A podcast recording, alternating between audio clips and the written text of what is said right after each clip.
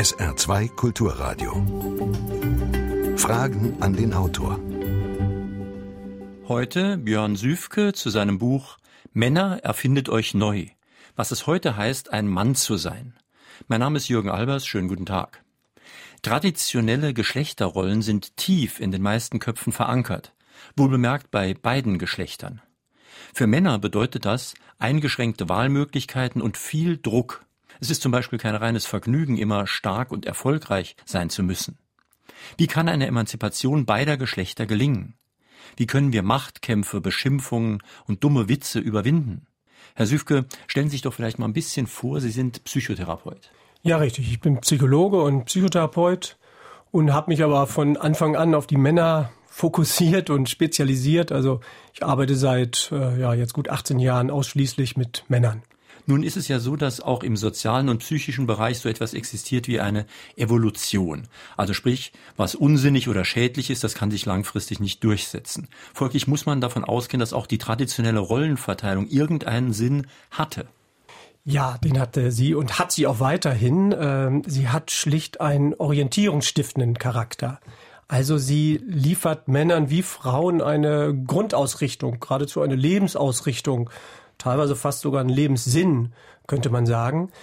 Sehr wichtig ist sie auch in der Hinsicht, dass sie die Arbeitsaufteilung zwischen den Geschlechtern regelt. Also sie gibt ja sehr dezidiert vor, was ein Mann zu tun und auch was er zu lassen hat, was eine Frau zu tun und auch zu lassen hat.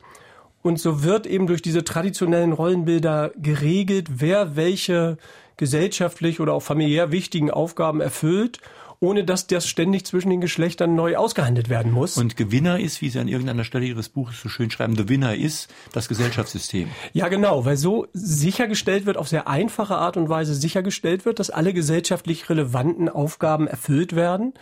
Und es wird eben dieser dieser kommunikative Mehraufwand, den es bedeuten würde zwischen Männern und Frauen, die Arbeitsaufteilung, zum Beispiel auch in der Familie, eben jeden Tag aufs Neue zu besprechen und auszuhandeln, dieser Mehraufwand wird eingespart und das bringt natürlich eine große Erleichterung. Wenn Sie mich fragen, ich persönlich finde ja diesen kommunikativen Mehraufwand durchaus bereichernd und interessant. Mhm. Aber gut, Sie wollten ja erstmal über die Vorteile der traditionellen ja, genau. Rolle sprechen. Aber es ist ja nun mal leider so, dass es auf der Welt nicht immer vorwärts geht. Und wir erleben ja zum Beispiel im Moment bei Fundamentalisten jeder Art so eine Art letzte Offensive einer gelinde gesagt sehr traditionellen Männlichkeit. Ja. Woher kommt denn das? Ja gut, ich tue mich immer ein bisschen schwer, gleich das ganze Weltgeschehen zu kommentieren, aber wir kennen das ja im Allgemeinen, dass in gesellschaftlichen Umbruchssituationen, wenn gesellschaftliche Veränderungen passieren, es immer auch so Tendenzen der Rückwärtsgewandtheit, der Retraditionalisierung gibt. Und in dem Zusammenhang würde ich das auch sehen, dass hier auch häufig dann auf ein ganz klares Bild von Mannsein und von Frausein zurückgegriffen wird ich glaube aber auf lange Sicht nicht, dass das dazu führen wird, die gesellschaftlichen Veränderungen, die wir erleben, außer Kraft zu setzen. Ich glaube, mhm. dass die traditionellen Rollenbilder auf lange Sicht immer mehr verschwinden werden. Nun bleiben wir mal bei Deutschland, das kennen ja. wir beide am besten. Klagen denn da die Männer eigentlich auf hohem Niveau oder haben die Männer wirklich oder viele Männer wirklich zunehmend ernste Probleme? Na, zunächst einmal haben sie nicht zunehmend ernste Probleme, sondern die Männer hatten schon immer ernste Probleme. Wir haben darüber nur als Gesellschaft und auch als Männer vor allem äh, viel zu wenig geredet. Also das ist mal das eine. Aber um auf die Frage zu kommen, klagen sie auf hohem Niveau? Das kommt darauf an, würde ich sagen, über welche gesellschaftlichen Bereiche sie klagen. Also wenn Männer klagen über Benachteiligung am Arbeitsplatz, beispielsweise gegenüber einer weiblichen Bewerberin oder so, über geringere Entlohnung vielleicht an der einen oder anderen Stelle, dann mag das im individuellen Fall berechtigt sein, aber gesamtgesellschaftlich betrachtet ist das dann natürlich wirklich Klagen auf absurd hohem Niveau. Mhm. Aber wenn Männer klagen über die extremen Einschränkungen, die die traditionelle Rolle ja auch mit sich bringt, über die starken körperlichen und auch seelischen Belastungen und Konsequenzen, die das hat, wenn sie klagen über auch Diskriminierung in ihrer Rolle als Vater, in der sie vielleicht nicht ernst genommen werden, über die Einschränkungen, die das auch hat im Kontakt zur eigenen Gefühlswelt, zur eigenen Innenwelt, die das traditionelle Männerbild mit sich bringt. Also wenn Sie über all diese Dinge klagen, dann klagen Sie meines Erachtens sehr berechtigterweise. Mhm. Mein Eindruck ist allerdings, dass gerade da, wo Männer die schwersten Probleme haben, sie aber eigentlich viel zu wenig klagen. Insofern ist das für mich mit dem Klagen auch immer viel zu negativ konnotiert. Ich meine, wie sollen dann gesellschaftliche Veränderungen entstehen, wenn wir nicht die, die Zustände beklagen? Mhm. Also die Frauen haben ja auch die Zustände beklagt und daraus ist eine wichtige gesellschaftliche mhm. Entwicklung entstanden. Also ich finde, wir Männer sollten viel mehr klagen. Und es hat ja auch wahrscheinlich keinen Sinn, das schreiben Sie in Ihrem Buch ja auch, dass man gegenseitig aufrechnet, wer jetzt noch schlimmer dran ist. Denn es ist ja ein Denkfehler zu glauben, wenn es mir schlecht geht, muss es dem jeweils anderen gut gehen. Ganz genau. Also das ist etwas, was mich zunehmend nervt und auch frustriert, dass eben weiterhin auch in der medialen Debatte äh, so ein Geschlechterkampf betrieben wird. Also nach dem Motto, wenn wir was für die Männer tun, dann ist das gegen die Frauen und andersrum. Das finde ich ehrlich gesagt äh, ja, nicht nur nervig, sondern auch kontraproduktiv. Also mhm. diese Einschränkungen, die die Geschlechterrollen mit sich bringen, die betreffen Männer und Frauen beide, nur mhm. in unterschiedlichen Bereichen betreffen sie sie eben. Also es gibt Diskriminierung von Frauen, aber es gibt eben auch Diskriminierung von Männern, nur eben in unterschiedlichen Bereichen. Und wir sollten doch zusammen meines Erachtens da an einer Lösung arbeiten, wie wir die Gesellschaft entsprechend verändern und äh, nicht aufeinander einprügeln. Männer merken ja oft gar nicht, dass es ihnen schlecht geht. Deswegen werden sie auch meistens wesentlich weniger alt als Frauen. Sie ja. begehen oft Selbstmord und so ja. weiter. Sie schreiben in Ihrem Buch von Männerkatastrophen. Ja. Was sind denn solche Katastrophen? Ja, mit Männerkatastrophen meine ich eben genau diese Probleme, die es im Grunde schon seit Jahrhunderten gibt, nicht jetzt ganz aktuell. Äh, die Probleme, die eben mit dem traditionellen Männerbild einhergehen. Also das erste wären für mich die Einschränkungen im Bereich des Zugangs zur eigenen Innenwelt. Also das ist ja was, was uns Männern ja weiterhin äh, von Kind an im Grunde ausgetrieben wird. Also dass Männer auch Gefühle haben dürfen, dass sie auch Gefühle von Trauer, von Angst, von Hilflosigkeit haben, dass die zum Menschsein und damit auch zum Mannsein dazugehören. Das ist etwas, was uns weiterhin geradezu ausgetrieben Aber wird. Gilt das wirklich für alle Gefühle? Denn also sag mal, Wut oder Aggressivität, die kann man ja als Mann doch äußern. Ja, jetzt sind Sie schon sehr differenziert unterwegs, das ist richtig. Das würde ich auch sagen. Das eine Gefühl, was uns Männern vielleicht sogar mehr als den Frauen zugestanden wird, das ist tatsächlich Ärger oder Wut. Das ist sozusagen ein Gefühl, was mit der traditionellen Männerrolle gut zu vereinbaren ist aber eben der Großteil all dieser anderen Gefühle, die man ja gerne auch dann als schwache oder negative Gefühle bezeichnet, was ich sehr problematisch finde, weil es sind alles wichtige Gefühle. Also Trauer, Angst, Scham, Hilflosigkeit. Auch die gehören eben zum Mannsein dazu. Sie werden uns aber immer im Verlaufe der Jugend schon immer weiter abgesprochen, so dass wir wirklich lernen, lernen müssen, diese Gefühle in uns zu unterdrücken. Mhm. Und das führt zu äh, massiven ja, gesundheitlichen und auch psychischen Problemen. Aber das bringt uns natürlich auch in große Probleme in Beziehungen, ne? in der Partnerschaft und in der Vaterschaft auch. Interessant an Ihrem Buch ist, dass Sie eine ganz einfache Sache ein bisschen umformulieren. Man könnte sagen, Männer müssen dies und Männer müssen das. Männer müssen stark sein, müssen ja. erfolgreich sein und so weiter. Und Sie schreiben aber auch umgekehrt, Männern ist es verboten, das und das zu machen. Männer haben die und die Einschränkungen. Können Sie das mal ausführen? Ja, meines Erachtens wurde bisher ein bisschen zu sehr betont, was müssen Männer leisten, dass das sozusagen äh, die entscheidenden Vorgaben sind an Männer. Also Männer müssen stark sein, Männer müssen alles immer im Griff haben, etc. Und damit hat man ja dann auch gesagt, das ist eine zu hohe Bürde, das ist also zu viel, was geleistet werden muss. Ich glaube, dass es äh, das größere Problem vielmehr das ist, was uns verboten wird. Also viel zu leisten, das kann man ja vielleicht noch irgendwie schaffen, aber etwas verboten zu bekommen, was aber zum Menschsein dazugehört. Also zum Beispiel Versagen, dass man eben nicht immer alles geregelt kriegt, dass man Gefühle von Angst, von Trauer, von Hilflosigkeit hat, weil sie nun mal grundmenschlich sind. Etwas zu unterdrücken, was nun mal da ist, das ist viel, viel schwerwiegender, hat auch psychisch die viel stärkeren Konsequenzen. Und insofern glaube ich, dass wir vor allem daran arbeiten müssen, die Einschränkungen, die die traditionelle Männerrolle mit sich bringt, was wir also alles nicht dürfen, mhm. dass wir die aufweichen müssen. Sie haben in Ihrem Buch einen schönen Satz, den habe ich mir sogar auswendig gemerkt, weil das so schön beschreibt, wie das ist, immer die Nummer eins sein zu müssen. Ja. Da sagt eine Frau zu ihrem Mann, Mensch, du bist wirklich klasse, du bist ganz toll, du bist unter äh, meinen 20 Liebhabern wirklich der Zweitbeste.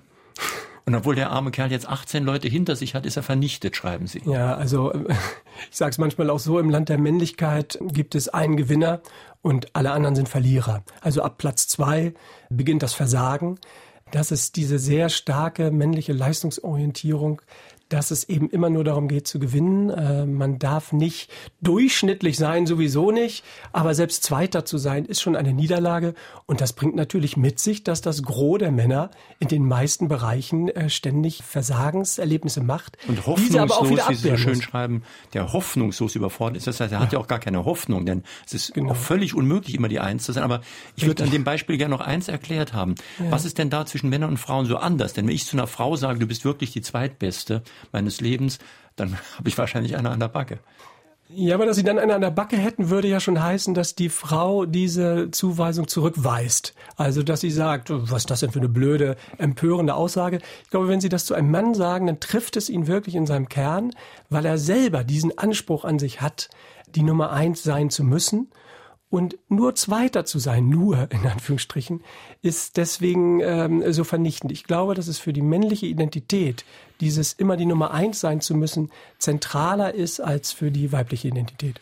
Sie hören SR2 Kulturradio, Fragen an den Autor Björn Süfke zu seinem Buch Männer erfindet euch neu, was es heute heißt, ein Mann zu sein. Sie können wie immer Fragen an den Autor stellen unter der Nummer 0681 für Saarbrücken, dann 65100. Saarbrücken 65100.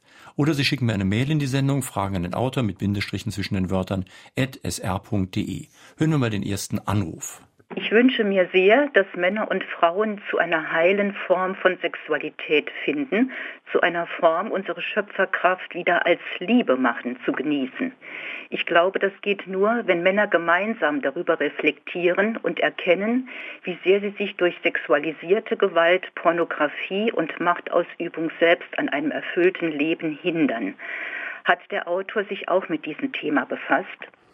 Das hat er, das muss er. Sexualität ist auch in, in der Männerberatungspraxis natürlich ein wesentliches Thema. Zwei Sachen dazu. Also zum einen finde ich völlig richtig, was Sie sagen, dass wir Männer uns äh, gerade über Themen wie Sexualität auch untereinander mal auseinandersetzen müssen. Ich habe wunderbare Erfahrungen gehabt mit den ja leider auch immer so gescholtenen Männergruppen. Wenn wir in so einer Männergruppe mal über Sexualität sprechen, dann ist das ganz wunderbar, weil am Anfang keiner, auf Deutsch gesagt, die Hosen runterlassen will. Und dann gibt es aber irgendwann einen, der dann doch sagt, na okay, komm, einer muss ja anfangen und dann ein bisschen was erzählt von, ja, mal nicht die Nummer eins gewesen zu sein. Und wunderbar innerhalb von 90 Minuten äh, merkt man so richtig wie einer nach dem anderen voller Erleichterung, dass auch andere es nicht alles geregelt kriegen, voller Erleichterung auch was erzählt. Das hat einen wunderbar befreienden Charakter. Hinzuzufügen wäre natürlich auch, dass auch die Paare untereinander sehr viel stärker in Kommunikation darüber treten müssten. Zweiter Punkt aber, was mich manchmal stört, ist, dass über männliche Sexualität aber auch häufig in immer diesen Kontexten, die auch hier wieder genannt wurden, gesprochen wird, nämlich übermäßiger Pornografiekonsum, sexuelle Gewalt etc. Das sind äh, schwerwiegende Probleme, keine Frage. Aber ganz ehrlich, ich glaube, das schwerwiegendste Problem im Bereich der männlichen Sexualität und das allgemeinste Problem ist der Leistungsdruck.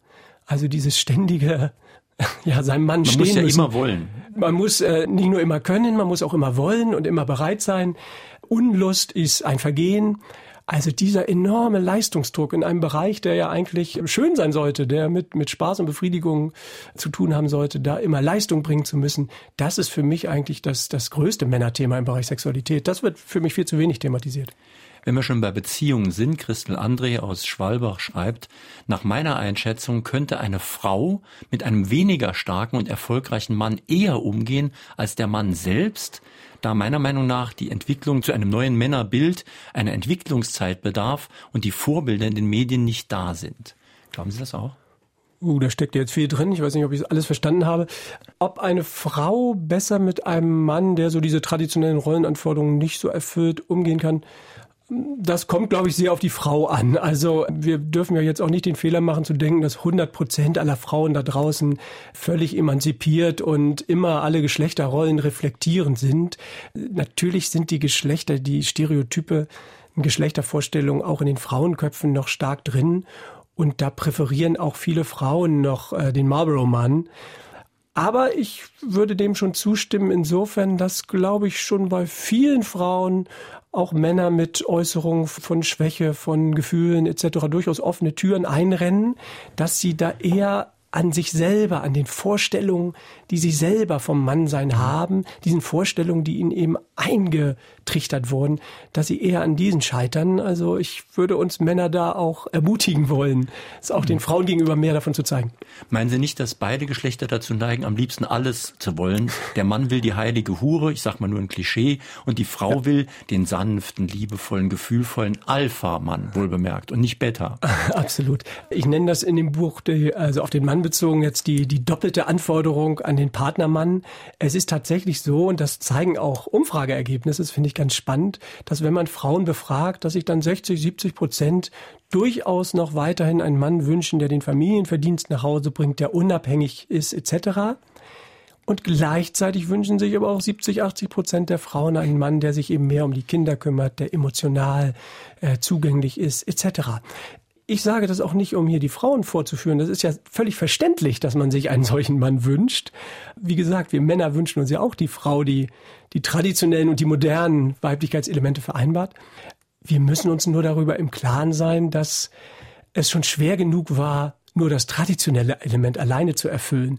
Beides gleichzeitig ist teilweise gar nicht möglich. Ich kann nicht den Hauptverdienst reinbringen und mich gleichzeitig auch mehr um die Kinder kümmern. Also teilweise widersprechen sich diese Auswirkungen. Das müssen wir klar haben, als mhm. Männer und Frauen, klar haben, dass unsere Wünsche da mit der Realität nicht immer in Übereinstimmung zu bringen sind und uns damit auseinandersetzen. Sie haben ja schon vorhin gesagt, dass solche Verhandlungen für Sie durchaus sinnvoll und positiv sind. Ja. Denn es kann ja nicht die Lösung sein, dass sagen wir mal, die Frauen klagen über ihre zugegebenermaßen vorhandene Doppelbelastung ja. Beruf und Familie. Ja. Jetzt soll der Mann auch noch eine Doppelbelastung kriegen. Das kann ja nicht die Lösung sein. Naja, also es muss schon die Lösung sein insofern, dass natürlich, wenn die Frauen eben stärker in den Arbeitsmarkt äh, hineingehen, das ist ja die Entwicklung, dass die Männer auch nicht nur aus diesem Grund auch stärker in den familiären Erziehungsbereich hineingehen. Also es muss schon, wenn man so will, die Lösung sein, dass es verstärkt zu, wenn Sie so wollen, Doppelbelastungen kommt. Aber es wird auch immer äh, sehr stark thematisiert, dass es eine Doppelbelastung ist. Das stimmt. Ich erlebe das persönlich durchaus auch so, dass wenn ich zu Hause mich um die Kinder kümmere und dann kommt eine Mail äh, auf meinem Smartphone an, die ich jetzt aber auch dringend für die Arbeit äh, beantworten muss, das ist schon eine Doppelbelastung. Aber es hat ja auch einen enormen Gewinn. Also man hat äh, ja auch ganz viel zu gewinnen, nämlich dass man zwei Dinge in seinem Leben machen darf, die sehr, sehr befriedigend sind. Insofern fand ich es auch immer sehr, sehr irritierend, dass im Zuge der Veränderung der Geschlechterverhältnisse immer nur für die Vorteile für die Frauen gesprochen wird, die das hat, und dass die Vorteile für uns Männer, wenn wir mehr in den Bereich der Kindererziehung hinein dürfen, so will ich es mal formulieren, äh, mhm. die enormen Vorteile, die enormen Chancen, die das für uns Männer hat. Sie das haben ja gerade schon dürfen gesagt. Sie ja. sind ja selbst Vater von drei Kindern und berichten im Buch, dass Sie gelegentlich auch schlecht behandelt werden, genau weil Sie ein Mann sind, der sich um die Kinder kümmert und sie werden da auch diskriminiert. Ja, schlecht behandelt. Manchmal sind es ja auch so äh, positive Diskriminierungen sozusagen. Also manchmal werde ich auch ja sozusagen über den grünen Kohl, nee, wie heißt es? Über den grünen Klee, Klee ist es, ne? Ja. Genau. Über den grünen Klee gelobt, dass ich mich um meine Kinder kümmere. Was aber, wenn man es mal gesamtgesellschaftlich betrachtet, auch eine Diskriminierung von Vätern im Allgemeinen ist. Weil wenn man mich ganz stark lobt für etwas, was eigentlich selbstverständlich sein sollte, nämlich dass ich mich um meine Kinder kümmere, dann heißt das ja, dass man es uns Männern im Allgemeinen nicht zutraut. Das ist dann auch die Rückmeldung, die ich häufig bekomme. Ja, toll, wie du dich kümmerst. Mein Mann, der würde das ja nie so machen. Also ähm, da gibt es schon viele positive Diskriminierung und manchmal aber auch tatsächlich faktische Diskriminierung. Also dass häufig ich auch als Vater, wenn es um die Kinder geht, gar nicht angesprochen werde, gar nicht gefragt werde, sondern dass man dann wartet, bis meine Frau wieder dazu kommt und dann mit ihr darüber spricht. Ja, was die Kinder vielleicht anzuziehen brauchen mhm. oder was man ihnen zu essen gibt. Man nimmt mich dann als da gleichberechtigten und vielleicht auch gleichbefähigten Teilnehmer am Erziehungsgeschehen gar nicht wahr. Hören wir noch eine telefonische Anfrage. Lässt sich die Natur so einfach mit staatlichen Mitteln ändern? Selbst eine Bundesministerin muss ihre Arbeit noch unterbrechen, um ein Kind zur Welt zu bringen. Ist die Emanzipation nicht dadurch etwas gehemmt? Wenn ich es richtig verstanden habe, war die Frage, ob wir die Natur durch staatliche Mittel verändern können. Nein, die Natur können wir nicht verhindern. Die Frauen werden, soweit ich das äh, begriffen habe, weiterhin die Kinder bekommen. Aber äh, gucken wir es uns noch mal realistisch an. Vor weiß ich nicht, 50, 100, vor einigen hundert Jahren war es tatsächlich so, dass Frauen ja einen Großteil ihres Lebens, kann man fast sagen, mit Kinder bekommen, mit hochschwanger sein und stillen verbracht haben. Heute ist es doch de facto so, dass eine Frau vielleicht noch ein oder zwei Prozent ihrer Lebenszeit mit hochschwanger sein und stillen verbringt. Das heißt, da entsteht doch sehr, sehr viel Spielraum, wie wir ja beispielsweise das Kümmern um die Kinder, das Erziehungsgeschehen anders verteilen können. Also da sind die Vorgaben, die die Natur uns weiterhin macht, nicht zu ändern, aber sie sind eben auch nicht mehr so umfassend, wie sie es eben früher mal waren. Johannes Obersteller aus Wattgassen im Saarland schreibt hier eine Mail, und zwar fällt ihm auf, dass hier bis jetzt Frauen vorwiegend Fragen gestellt haben. Ihm fällt Esther Villar ein, die mal zu einer anderen Zeit sich eingesetzt hat für die Rechte des Mannes. Und sein Eindruck ist, dass wir Männer auf dem besten Weg sind, das schwächere Geschlecht zu werden. Und er hat auch noch die Frage, können wir als moderne Männer von der Immigration von vielen Männern aus anderen Kulturkreisen lernen? Dort hat der Mann ein anderes Gewicht im Islam und man wird einfach respektvoller behandelt als hier in der BRD. Auch vor alten Männern haben junge Männer Respekt. Hält der Autor es für möglich, dass wir eine Männeremanzipation brauchen, wie seinerseits Alice Schwarzers gemacht hat für die Frauen? Ich denke definitiv, dass wir eine Männeremanzipation brauchen. Also nicht umsonst nenne ich das Buch ja auch Erfindet euch neu. Also wir brauchen eine Emanzipation im wahren Sinne des Wortes, nämlich nicht ein Dagegensein, sondern ein, ja, sich mal frei machen von den gesellschaftlichen Anforderungen, sowohl den traditionellen Anforderungen an uns Männer, als auch die modernen Anforderungen, die jetzt hinzukommen. Also ein sich davon mal frei machen und darauf gucken, wie bin ich denn eigentlich als Mann? Was sind meine Stärken und Schwächen? Was sind meine Gefühle? Was sind meine Wünsche und Bedürfnisse, wie möchte ich mein Mannsein gestalten. Und ich glaube auch nicht, dass wir dafür äh, Vorbilder jetzt aus anderen Kulturkreisen oder so unbedingt brauchen. Denn für eine Emanzipation, äh, ja, wie gesagt, braucht man ja eben keine Vorgaben, sondern man sollte mal auf sich selber gucken und dann eben seine eigene Form des Mannseins äh, buchstäblich neu erfinden, wie ich es ja dann nenne. Ähm, das wäre mhm. für mich ein sehr wünschenswerter Prozess. Ich habe das am Anfang schon gesagt, dass die ja. traditionellen Geschlechterrollen in den Köpfen beider Geschlechter sehr verankert sind. Und Sie haben das ja auch öfters erlebt. Das beschreiben Sie in dem Buch sehr anschaulich. Zum Beispiel, ich zitiere mal eine Talkrunde im Fernsehen, wo es geradezu widerlich war für Sie, weil da, ich glaube, auch die Moderatorin mit den Männern nicht besonders gut umgegangen ist. Ja, beides. Es war ein Moderator und eine Moderatorin. Ja, das war ganz spannend. Also ähm, da war ein Mann eingeladen, der ja sozusagen ja so ein bisschen die Rollenumkehr äh, verkörpern sollte. Also es war ein Mann, der sich zu Hause um die Kinder kümmerte, während die Frau Vollzeit berufstätig war. Dann war noch ein berühmter deutscher Schauspieler eingeladen, der immer so ein bisschen äh, für das für so eine Macho-Männlichkeit äh, steht. Ich war noch eingeladen sozusagen als Experte, als neutraler Experte.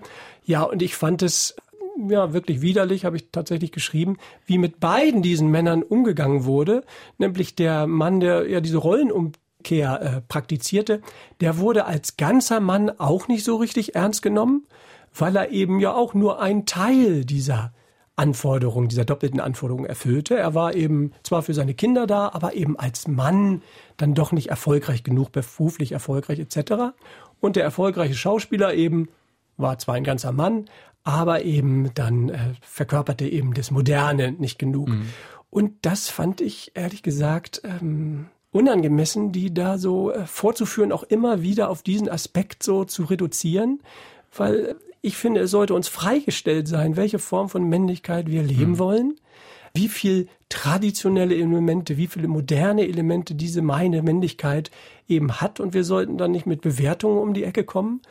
Also ich mhm. finde es wichtig, dass wir auf uns selbst gucken, dass wir uns eben emanzipieren in dem Sinne, dass wir unser eigenes Mannsein ausbilden, aber wie das dann nachher inhaltlich aussieht, da hat uns keiner reinzureden, finde ich. Und im Gegensatz zu diesem Hausmann, der eher abgewertet wurde, wurden Sie ja gerade noch akzeptiert, weil Sie einerseits drei Kinder haben, sich darum kümmern, aber ja, andererseits ja. sind Sie auch erfolgreich. Ja, ja, so halbwegs. Ne? Das fand ich eben ganz spannend, ne? dass ich dann eben so ein bisschen, ja, man hatte fast das Gefühl, ich sollte dann jetzt als Bild für diesen neuen Mann irgendwie herhalten, weil ich eben mich sowohl um meine Kinder kümmere, als auch, naja, beruflich zumindest so erfolgreich genug bin, dass ich in diese Runde da eingeladen wurde als Experte.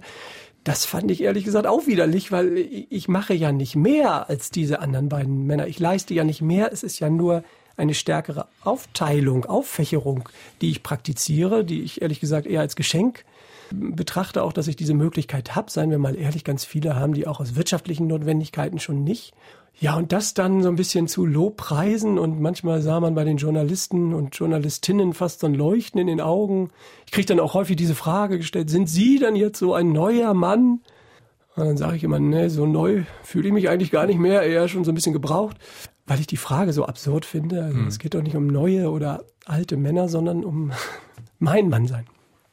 Ich hätte nur eine Frage an den Autor warum es keinen Männerbeauftragten gibt in einer Welt, in einer Arbeitswelt, die von Frauen dominiert wird, zum Beispiel Kindergärten oder Grundschule. Weil wir so weit noch lange nicht sind. Also äh, historisch betrachtet sind, glaube ich, die Veränderungen der Geschlechterverhältnisse, die wir erleben, noch ganz am Anfang. Also auch 50 Jahren Frauenbewegung sind ja nur ein Anfang, wie wir ja auch eben an diesen Zahlen, die Sie ansprechen, ja schon sehen. Und wir sind eben noch lange nicht so weit, leider noch lange nicht so weit, dass Männer auch verstärkt das einfordern, dass sie sich vielleicht auch verstärkt bewerben, dass sie ein Interesse daran haben, Gleichstellungsbeauftragte zu werden. Und wir sind auch auf Frauenseite wahrscheinlich noch nicht so weit, dass alle auch schon wirklich sehen, ja, das ist ein Boot, in dem wir gemeinsam rudern müssen. Da sind einfach noch die traditionellen Vorstellungen und auch diese Geschlechterkampfvorstellungen so stark in den Köpfen drin. Ich glaube, das braucht noch so ein paar Jahrzehnte bis Jahrhunderte. In Ihrem Buch ist irgendwo die Formulierung, dass Jungen heute die Deppen der Nation sind. Und zu dem Themenbereich ist eine schöne Mail eingegangen von Gerhard Groß aus Saarbrücken. Er meint, Jungen fallen im Vergleich zu Mädchen in der Schule immer weiter zurück, vor allem in der Lesekompetenz. Nur Mädchen werden weiter gefördert. Seines Erachtens ist das eine Benachteiligung, auf die nicht wirklich reagiert wird. Ja, das ist ja eine spannende Entwicklung, die wir sehen. Also wir haben ja im leicht messbaren Bereich der Schulleistung tatsächlich innerhalb von einer historisch unglaublich kurzen Zeitspanne geradezu eine Umkehr erlebt. Also der Leistungsvorsprung der Jungen ist tatsächlich in einen Leistungsvorsprung der Mädchen in ganz kurzer Zeit umgesprungen. Also die Jungen sind ja in den Jahrzehnten, in den zwei, drei Jahrzehnten ja nicht so viel dümmer geworden oder die Mädchen so viel klüger von Natur aus. Da haben sich ja nicht die Gene verändert, sondern man sieht, wie da die unterschiedlichen Förderungen oder auch Betrachtungsweisen wirken. Und in der Tat ist es so, dass wir jetzt seit 30, 40, 50 Jahren äh, Frauenförderung und Mädchenförderung betreiben und das ist richtig und das ist gut so und damit sind wir noch lange, lange nicht am Ende und das muss weiter betrieben werden. Aber wir müssen endlich auch anfangen, tatsächlich zu sehen, wo Jungen, wo Männer eben Hilfe und Unterstützung brauchen und auch verdient haben. Und da kann ich jetzt aber den Anrufer von eben nochmal aufgreifen. Da wäre natürlich ein Männerbeauftragter nicht schlecht, weil diese Bereiche, gerade wie Grundschule und so, inzwischen fast reine Frauenbereiche sind. Und das ist natürlich für Jungen nicht leicht, in einer Welt von Mädchen und Frauen zu leben. Ja, sie sind aber nicht inzwischen reine Frauenbereiche, sie waren schon immer reine Frauenbereiche. Sie werden ja tendenziell schon männlicher, die Zahlen gehen in die richtige Richtung, aber eben nur unglaublich langsam. Und Sie haben völlig recht. Also es wäre unglaublich wünschenswert. Ich würde mich sehr, sehr freuen, wenn es mehr Männer gäbe, die erstens interessiert wären in diese Arbeit von Gleichstellung, von auch äh, schlicht die Arbeit an der Basis als Erzieher etc. zu machen. Und wenn es auch eine größere Bereitschaft der Gesellschaft gäbe, äh, Männer diese Arbeit machen zu lassen. Aber wie gesagt, die Vorstellungen in den Köpfen sind da noch lange nicht so weit. Es gibt Kitas, wo Elternabende einberufen werden zu der Frage, ob ein männlicher Erzieher eingestellt werden soll. Da schlage ich mir mit allen fünf Händen an den Kopf. Das ist doch eine wünschenswerte Entwicklung, dass da vor allem auch die Jungen männliche Rollenvorbilder haben. Da muss man doch nicht die Eltern fragen, ob das denen genehm ist. Und dann wird das noch sehr kontrovers diskutiert auf so einem mhm. Elternabend, weil viele eben sagen, oh, weiß ich nicht, können Männer das genauso gut und dürfen die meine Kinder, mein Baby wickeln etc. Also diese Vorstellung in den Köpfen, auch dass wir Männer das so viel weniger können im Bereich der Kindererziehung, die sind einfach weiterhin da. Da müssen wir uns auch nicht für kasteien, dass die in uns drin sind, weil so sind wir nun mal aufgewachsen. Aber wir müssen das reflektieren. SA2 Kulturradio fragen an den Autor Björn Süfke zu seinem Buch Männer erfindet euch neu. So, zur Bemerkung, dass Männer sich mehr um Kinder kümmern sollten, möchte ich auch sagen, dass aber auch die Frauen den Männern den Platz lassen müssen dass sie sich darum kümmern können, weil manchmal Frauen eigentlich äh, die Kinder nicht loslassen oder so. Ich kann sagen, mein Mann, habe ich oft gesagt, der ist die bessere Mutter. Das mit der besseren Mutter ist jetzt nicht so meine präferierte Redewendung, weil er ist einfach ein guter Vater. Deswegen äh, ist er ja deswegen keine Mutter, sondern wenn er das gut macht mit den Kindern, ist er ein guter Vater. Aber ansonsten liefern Sie mir natürlich eine wunderbare Steilvorlage dazu. Sie haben völlig recht. Wir brauchen, wie ich auch in dem Buch äh, geschrieben habe, wir brauchen nicht nur neue Väter, also Männer, die Lust haben und bereit sind, sich mehr um ihre Kinder zu kümmern. Wir brauchen auch neue Mütter. Und das kommt mir in der gesellschaftlichen Debatte viel zu kurz. Also in der Tat Mütter, die auch in der Lage sind, von ihrem, ja, von ihrer im Bereich der Kindererziehung, von ihrer Vormachtstellung da auch herunterzugehen. Ich sage das nicht mitleidslos. Das ist natürlich schwer, weil als Frauen sind sie da auch auf diesen Bereich ja festgeschrieben worden. Und man nimmt ihnen dann natürlich auch ein Stück ihrer weiblichen Identität, wenn man da in, ja, ihnen sozusagen was wegnehmen will. Das ist schwer, genauso wie für uns Männer in der Arbeitswelt. Also da muss man auch äh, die Frauen verstehen. Aber man muss es auch einfordern oder thematisieren dürfen, dass in der Tat es nicht hilfreich ist, wenn auf dem Spielplatz das Kind äh, runtergefallen ist und Mutter und Vater sind anwesend, also vom Klettergerüst runtergefallen ist und wenn der Vater dann schon zum Kind hinläuft und die Mutter ihn quasi noch rechts überholt, um als Erste beim Kind zu sein und das nicht aus böser Absicht, sondern äh, sozusagen instinktiv, dann ist das nicht hilfreich und dann frage ich mich manchmal, ja, an wen ich mich jetzt eigentlich wenden sollte, ob ich der Mutter sagen sollte, Entschuldigung, aber er war doch schon auf dem Weg oder ob man dem Vater sagen sollte, hör mal, sag doch mal was. Ich meine, wehr dich doch mal. Also ich glaube, es ist ganz interessant, dass die eine, bei der einen Vorstellung eigentlich unglaubliche Einigkeit, das zeigen auch alle mhm. Umfragen, zwischen Männern und Frauen herrscht, nämlich große Einigkeit darüber, dass Frauen das mit dem Erziehungsgeschehen besser können. Und da geht es ja eben nicht nur um Arbeit, man denkt immer nur an Arbeit, es geht ja auch darum, wer hat das Sagen. Und der ja. Vater, wenn er sich schon darum kümmert, das ist ja eigentlich in allen Lebensbereichen so. Wenn ich mich sehr engagiere, sehr viel mache, dann habe ich meistens auch sehr viel mehr Entscheidungsmacht. Ja, genau. Also das ist der Alltag in sehr, sehr vielen in sehr, sehr vielen Familien, auch in den Familien, wo die Eltern vielleicht grundsätzlich sogar sagen und es vielleicht sogar so sehen, dass sie das gleichberechtigt angehen, dass dann tendenziell aber das Wort der Frau, der Mutter noch gewichtiger ist, dass der Mann sehr viel schneller auch von seiner Meinung abrückt, äh, zurücksteckt, weil das eben so drin ist, dass die Frau da tendenziell oder von Natur aus angeblich mehr Ahnung hat, wenn es um die äh, Frage geht, was das Kind anzuziehen hat oder äh, wie es zu ernähren ist. Das ist natürlich eine absurde Vorstellung, aber sie steckt in uns drin und sie prägt uns im Alltag. Ich habe während meiner Berufstätigkeit mit Männern und Frauen zusammengearbeitet. Und mir ist aufgefallen, dass weibliche Vorgesetzte mit ihren sogenannten Niederlagen viel besser umzugehen verstehen als die männlichen. Haben Sie dafür eine Erklärung oder können Sie mir sagen, was da die Ursache für ist?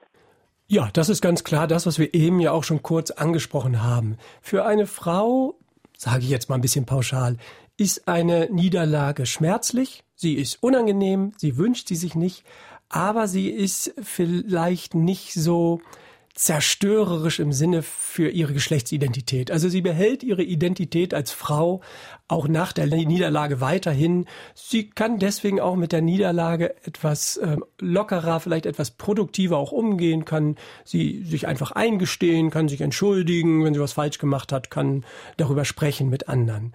Wir Männer sind wirklich noch so erzogen worden, dass eine Niederlage nicht zu tolerieren ist, dass sie mhm. zum Mannsein nicht dazugehört. Und insofern ist sie immer ein Schlag ins Kontor. Und deswegen neigen wir dazu, diese Niederlagen auch auf manchmal nicht so produktiven Wege zu verarbeiten, indem wir sie etwa leugnen oder den anderen die Schuld geben, äh, etc. Einfach weil sie uns stärker trifft ist gerade eine Mail eingegangen von Rudolf Wenzel, die ganz gut dazu passt. Er schreibt, ich habe immer einen dicken Hals, wenn ein Sportkommentator, also ein Mann, Sportler oder Sportlerinnen damit diskriminiert, dass er sagt, dass er oder sie nur eine Bronze- oder Silbermedaille errungen hat. Ja. Wie soll denn unter diesen Umständen der Druck, unbedingt Erster zu sein, abgebaut werden? Ja, auch ein wunderbares Beispiel und ein, ein Stichwort auch für mich. Also in dem Buch plädiere ich für etwas, was ich eine männliche Versagenskultur nenne. Also ich habe gedacht, wir könnten es ja vielleicht in Anlehnung an James Bond nennen, äh, License to Fail, also eine Lizenz zum Versagen. Also wir müssen einfach tatsächlich männliches Versagen und bei Bronzemedaille von Versagen zu sprechen, ist ja schon meine, da jetzt geradezu um absurd. Eine hundertstel Sekunde manchmal. Ne? Ja, und darum, dass jemand der Drittbeste in der Welt ist. Also ich wäre froh, wenn ich in irgendetwas in diesem Leben der Drittbeste der Welt werden könnte oder auch nur Deutschlands. Völlig aussichtslos für mich. Nein, dass wir männliches Versagen, also nicht nur Bronzemedaillen, sondern wirklich alltägliches Versagen, Rückschläge bei der Arbeit, Versagen äh, in der Partnerschaft, im Bett, bei der Arbeit, dass wir männliches Versagen als Teil menschlicher Normalität betrachten und dass wir dann entsprechend auch lernen können, eben andere Umgangsweisen damit zu finden. Also zum Beispiel es vielleicht mit etwas mehr Humor zu nehmen, ein bisschen mehr über uns selbst lachen zu können. Das alles geht aber nicht, wenn Versagen eine Tragödie ist. Der eine Schreiber hat vorhin auch angesprochen, ältere Männer, die ja. anderswo mehr respektiert werden. Nun sind sie wesentlich jünger als ich.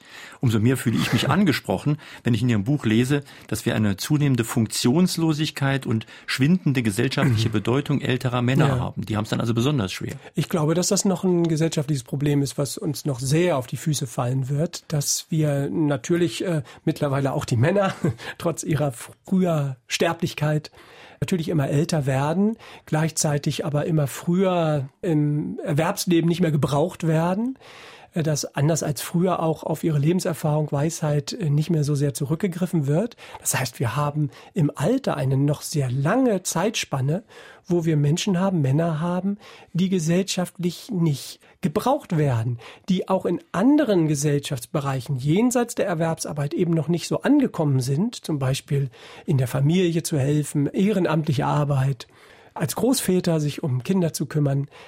Da haben wir ein Riesenproblem, weil es ist nun mal ganz zentral im Leben, gebraucht zu werden, eine Aufgabe zu haben. Und da müssen wir uns nicht wundern, dass wir schon jetzt bei älteren Männern eine Suizidquote haben, die neunmal so hoch ist wie die Selbstmordrate von älteren Frauen die Rollenverteilung. Männer sind benachteiligt, wenn sie entgegen ihrer Veranlagung zum Beispiel nicht das beruflich tun dürfen und werden diskriminiert, wenn sie einer zum Beispiel einem weiblichen Beruf ergreifen möchte. Es gibt auch viele Frauen, die am liebsten einen technischen und sogenannten Männerberuf studieren und auch arbeiten wollen. Sie haben auch heute noch große Probleme. Schön wäre es doch, wenn Männer und Frauen so emanzipiert wären, dass jeder und jede das leben könnte, wie es für jeden gut ist und ohne zu großen Druck der Gesellschaft. Ja, das ist völlig richtig. Also die Diskriminierung von Frauen bestehen äh, weiterhin, aber ich denke, das müssen wir hier auch nicht thematisieren. Das ist wahrscheinlich auch in den letzten 40 Jahren in dieser Sendung schon öfter mal zur Sprache gekommen. Oh ja. Das soll ja auch überhaupt nicht damit weggeredet werden, wenn wir über die Leiden von Männern sprechen. Ich glaube aber, dass wir auch mehr brauchen als das, was die Politiker und Politikerinnen immer Chancengerechtigkeit nennen. Also wo sie sagen, ja, ja, es geht ja nicht um 50-50, wird dann oft gesagt, äh, sondern es geht ja darum, dass jeder grundsätzlich die Möglichkeit haben muss, einen geschlechtsuntypischen Beruf beispielsweise zu ergreifen. Das halte ich aber ehrlich gesagt manchmal für reichlich naiv, weil solange wir nicht ja zumindest ein annähernd 50-50 haben in, in allen Berufen. Also solange wir 95 Prozent Kfz-Mechatroniker haben und kaum Frauen in diesem Beruf, gibt es doch keine wirkliche Chancengerechtigkeit, weil Mädchen, die nie ein weibliches Rollenvorbild haben als Kfz-Mechatronikerin, die sowas nie sehen, wie sollen die geradezu auf die Idee kommen, dass das auch ein für sie angemessener Beruf wäre? Also es gibt doch sozusagen im psychologischen Sinne da keine Chancengerechtigkeit. Und das Gleiche gilt natürlich für Jungen, die einen Beruf wie Erzieher oder meinetwegen auch Kinderpsychotherapeut äh, ergreifen wollen. Es gibt keine Chancengerechtigkeit, wenn wir nicht eine annähernd Gleichverteilung auch aller gesellschaftlich äh, relevanten Arbeiten haben. Nun gibt es ja einen Zerfall der traditionellen Männlichkeit auch und es geht in manchen Bereichen auch ein bisschen voran. Sie schreiben in Ihrem Buch, dass der Marlboro Cowboy langsam in Rente geschickt wurde. Es gibt Modemagazine für Männer, war früher ein Widerspruch in sich, Mode und Männer. Ja. Ähm, es gibt Conchita Wurst, die immerhin zeigt, dass zumindest cooler Weiberkram ja. machbar ist. Ja, also bei allem äh, Beklagen, was wir ja hier heute Morgen auch berechtigterweise, wie ich finde, machen, müssen wir natürlich auch sagen, das Glas ist auch halb voll. Also die gesellschaftliche Entwicklung geht in die richtige Richtung. Also äh, wir erleben Veränderungen. Beispielsweise das Elterngeld war auch eine wunderbare väterpolitische Maßnahme, auch wenn es ja gar nicht als solche gedacht war, sondern eigentlich nur dazu führen sollte, dass die Mittelschicht sich wieder mehr vermehrt. Aber sie ist eine wunderbare väterpolitische Maßnahme, weil sie eben Männern, Vätern die Chance gibt, einen Fuß in die Tür zu kriegen zu Hause. Conchita Wurst ist ein schönes Beispiel. Also solche Provokationen, also solche Anstöße, die, die Geschlechterverhältnisse zu reflektieren, werden sogar gewählt auf Platz eins. Das ist äh, sehr mutmachend, wie ich finde, dass ja so jemand wie ich in so eine Sendung eingeladen wird. Also ähm, es gibt vieles, was Mut macht, aber wir sind, wie gesagt, noch ganz, ganz äh, am Anfang mit dieser Entwicklung. Detlef Leidinger hat eine Mail geschickt. Er meint, Frauen und Männer sind gleichwertig, aber nicht gleichartig. Und er hat den Eindruck, dass, wie es in der Emanzipationsbewegung der Fall war, pauschal die Natur verbogen wird oder man will die Natur verbiegen. Genügt nicht einfach die Freiheit, sein Leben so zu gestalten, wie man es für sich selbst möchte. Also erstmal ist das natürlich zu unterstreichen mit der Gleichwertigkeit. Es wäre schon mal schön, wenn das alle so akzeptieren würden.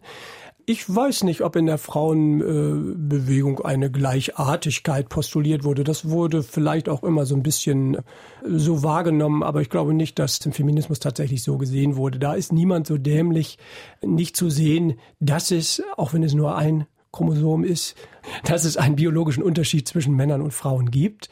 Aber es geht ja darum, wie wir mit diesem einen gegebenen unterschiedlichen Chromosomen umgehen, also mit den Vorgaben, die uns die Biologie an dieser Stelle macht, wie wir mit diesen Vorgaben umgehen. Und da gibt es eben gerade in der heutigen Zeit enorme Handlungsspielräume, damit umzugehen.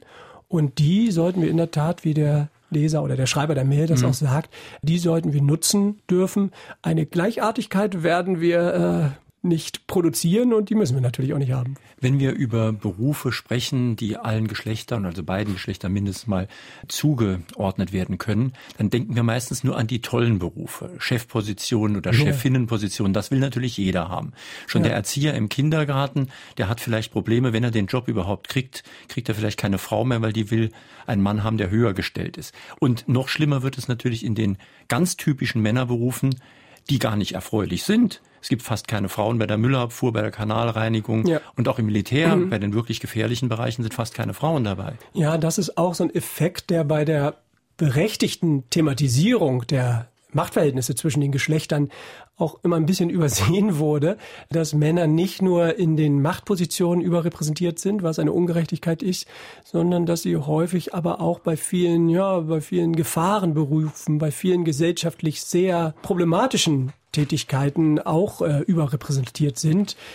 Dazu passt ja auch, dass Männer was häufig auch übersehen wird, nicht nur äh, überrepräsentiert sind als Täter von Gewalt, sondern dass sie auch überrepräsentiert sind abgesehen von sexualisierter Gewalt, bei allen Bereichen als Opfer von Gewalt. Also es wurde ein bisschen übersehen auch die Problematiken, die die traditionelle Männlichkeit auch immer für die Männer hatte. Wir sprechen in Frage an den Autor auf SR2 Kulturradio mit Björn Süfke zu seinem Buch Männer erfindet euch neu, was es heute heißt, ein Mann zu sein. Dieses Buch ist erschienen im Mosaik Verlag, kostet 19,99 und drei, die sich mit einer Frage an den Autor in der Sendung beteiligt haben, bekommen das Buch demnächst vom Verlag zugeschickt.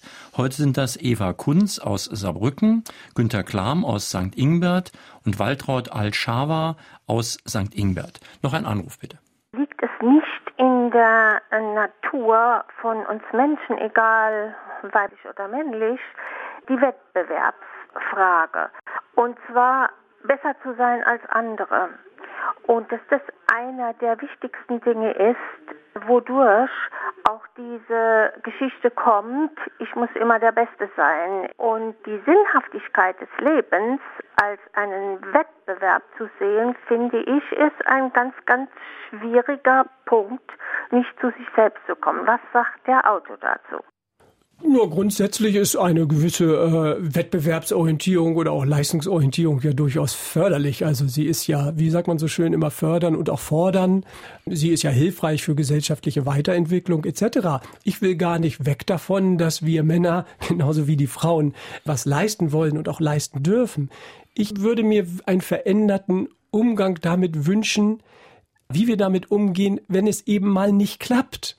Wenn das mhm. mit dem Leisten wollen mit dem leisten wollen zwar klappt, aber mit dem leisten können an irgendeiner Stelle mal nicht klappt. Und da sehe ich eben äh, für uns Männer eben noch sehr, sehr viel äh, Problematiken, die mit der traditionellen Männerrolle eben einhergehen, dass es uns nicht erlaubt wird, produktiv mit einem solchen Versagen umzugehen. Und das birgt erhebliche somatische wie auch psychische schwerwiegende Konsequenzen. Wir haben vorhin schon über Jungen gesprochen und hier ist jetzt eine Mail eingegangen von Wolfgang Nikolai. Ich weiß ja nicht, was Sie als Therapeut für Klienten haben, also ob das jüngere oder ältere vorwiegend sind, aber Wolfgang Nikolai fragt jedenfalls, wie halten es denn die Jugendlichen? Sie leben jenseits aller Ideologie ihre jeweiligen männlichen und weiblichen Rollen in ruppiger und zärtlicher Manier, in gegenseitiger Akzeptanz. Steht hier, muss nicht stimmen. ja, nur wir neigen manchmal auch dazu, die Veränderungen, die wir beobachten, dann gerade in der jüngeren Generation auch äh, überzubewerten. Ich will die nicht kleinreden. Es gibt da in der Tat äh, Veränderungen. Nehmen wir einfach mal die Zahlen, dass Männer und Frauen heute, die keine Kinder haben, was die Beschäftigung betrifft, gleichgestellt sind. Also die sind einfach im gleichen Maße erwerbstätig. Daraus ergibt sich ja schon allein rein finanziell und vom ganzen äh, Selbstwertgefühl äh, schon eine viel stärkere Augenhöhe. Das ist gar keine Frage. Und das sieht man auch, dass das eine Wirkung entfaltet bei der jüngeren Generation. Aber wir sollten es auch nicht überbewerten. Ich kriege natürlich häufiger solche Fragen. Naja, gilt das, was Sie da erzählen, nicht eher für die Männer älteren Semester etc.? Na, manchmal sage ich dann immer gerne als Antwort, manchmal wandelt sich auch nur das Gewand und der Kern bleibt aber der gleiche. Also es ist auch heute noch nicht wirklich so, dass diese traditionellen Anforderungen für die jüngere Generation passé sind. Also ich nehme als Beispiel immer gern die Fernsehserien meiner Jugend und die Fernsehserien, die heute laufen. Also zu meiner Jugend waren das natürlich so Leute wie Colt Sievers, war immer meine Lieblingsserie, ein Colt für alle Fälle, also so ein mhm. Stuntman, der alles konnte. Dieses Bild von Männlichkeit, ich sehe auch heute nicht unbedingt Fernsehserien, wo Männer offen über ihre Gefühle sprechen, wo sie Angst, Trauer, Hilflosigkeit mhm. zugeben dürfen. Also gerade in diesem Bereich des ähm, Äußerns von Gefühlen, da sehe ich noch nicht so eine wahnsinnige Entwicklung, auch in der jüngeren Generation. Und beim Spielzeug, schreiben Sie in Ihrem Buch, ist die Entwicklung ja. sogar fast rückläufig. Das heißt, es gibt kaum noch geschlechtsneutrale Farben, sondern Mädchen sind rosa und Jungs blau. Fertig. Ja. Also das finde ich ehrlich gesagt als Vater, der da ja in den letzten Jahren viele Erfahrungen sammeln musste, geradezu grauenhaft. Also wenn man sich die Schaufenster von Spielwarenläden anguckt, dann ist es wirklich so, dass es ein Schaufenster gibt für Mädchen und eins für Jungen. Bei allem ist alles schwarz und Captain Sharky und, und Star Wars und bevor die Jungen noch wissen, wie man das ausspricht, sind sie schon auf Star Wars und sowas. Und bei den Mädchen ist es Lilifee und Rosa, Rosa, Rosa. Das führt so weit, dass wir manchmal Kinder bei uns zu Besuch haben, fünfjährige, sechsjährige Kinder, die, wenn mein Sohn fragt, kannst du mir mal das Rot, den roten Buntstift rübergeben, dann der Junge sagt, ja, es ist ja aber eine Mädchenfarbe, aber kannst sie trotzdem haben. Also das ist natürlich von enormer prägender Bedeutung für unsere Kinder. Bilderbücher, Kinderbücher wären auch so ein Beispiel, wo weiterhin extrem stereotype Rollenverteilungen dargestellt werden. Und das sind die äh, Medien, die unsere Kinder prägen, die die Geschlechtervorstellungen der Kinder prägen. Dagegen kann man sich nicht wehren. Das kann man als fünf, sechs, siebenjähriger oder jährige ja nicht genderreflektiert sich mit auseinandersetzen. Und das ist natürlich verheerend. Noch eine telefonische Frage, bitte. Männer haben es scheinbar heutzutage besonders schwer, eine geeignete Lebenspartnerin zu finden, denn fast kein Mann kann die Vorstellungen der meisten Frauen nach einer eierlegenden Wollmilchsau erfüllen. Ich will es an einem konkreten Beispiel verdeutlichen. Ein guter Freund von mir ist seit Jahren Hartz-IV-Empfänger und alleine schon wegen diesem Armutsmerkmal kann er einfach keine Freundin finden. Was meinen Sie dazu?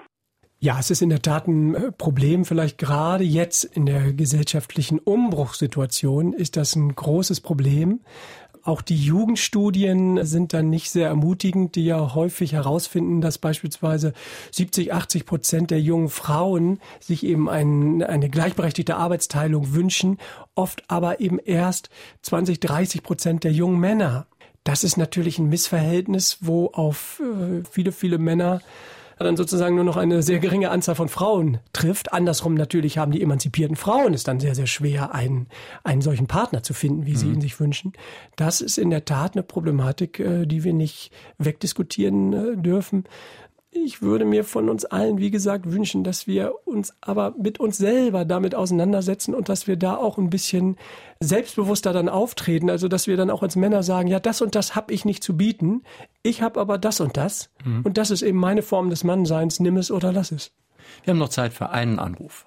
Kann es eigentlich sein, dass im Allgemeinen ein älter werdender Mann sexuell weniger aktiv ist, aber die Frau nach dem Klimakterium mehr aktiv werden möchte?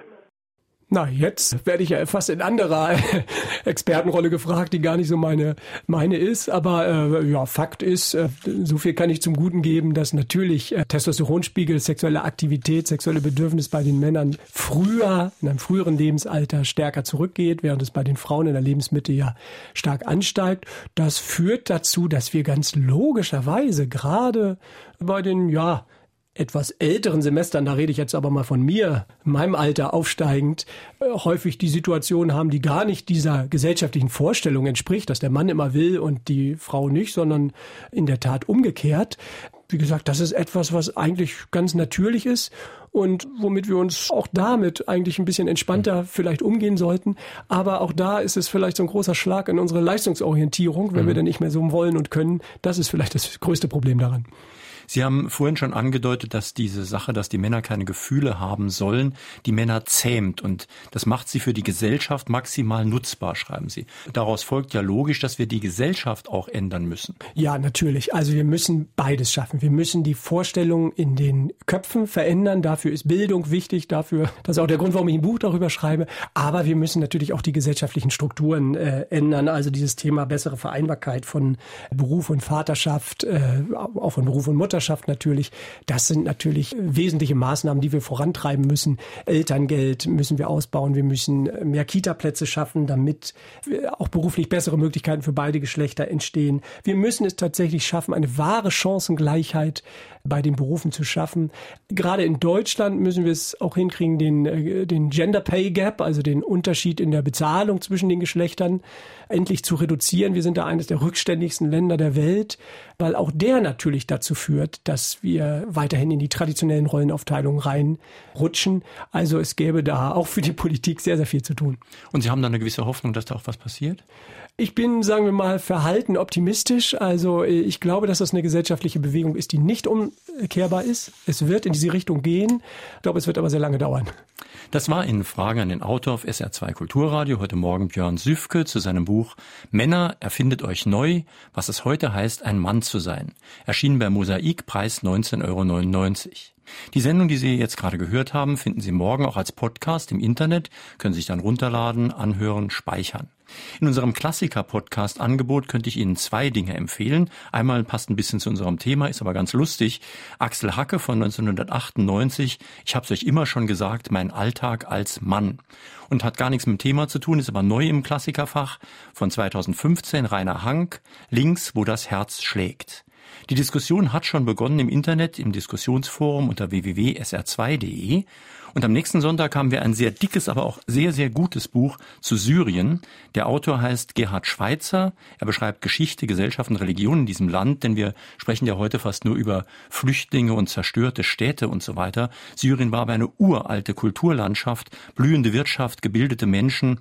Und es fragt sich, ob dieses Land die Spaltung in Terroristen, in westlich orientierte, in verschiedene Minderheiten nochmal überwinden kann. Wie wurden die Kräfte und die Kämpfe auch von außen gesteuert? Wer hat ein Interesse an solchen zerfallenden Staaten? Schönen Sonntag wünscht Ihnen jetzt noch Jürgen Albers.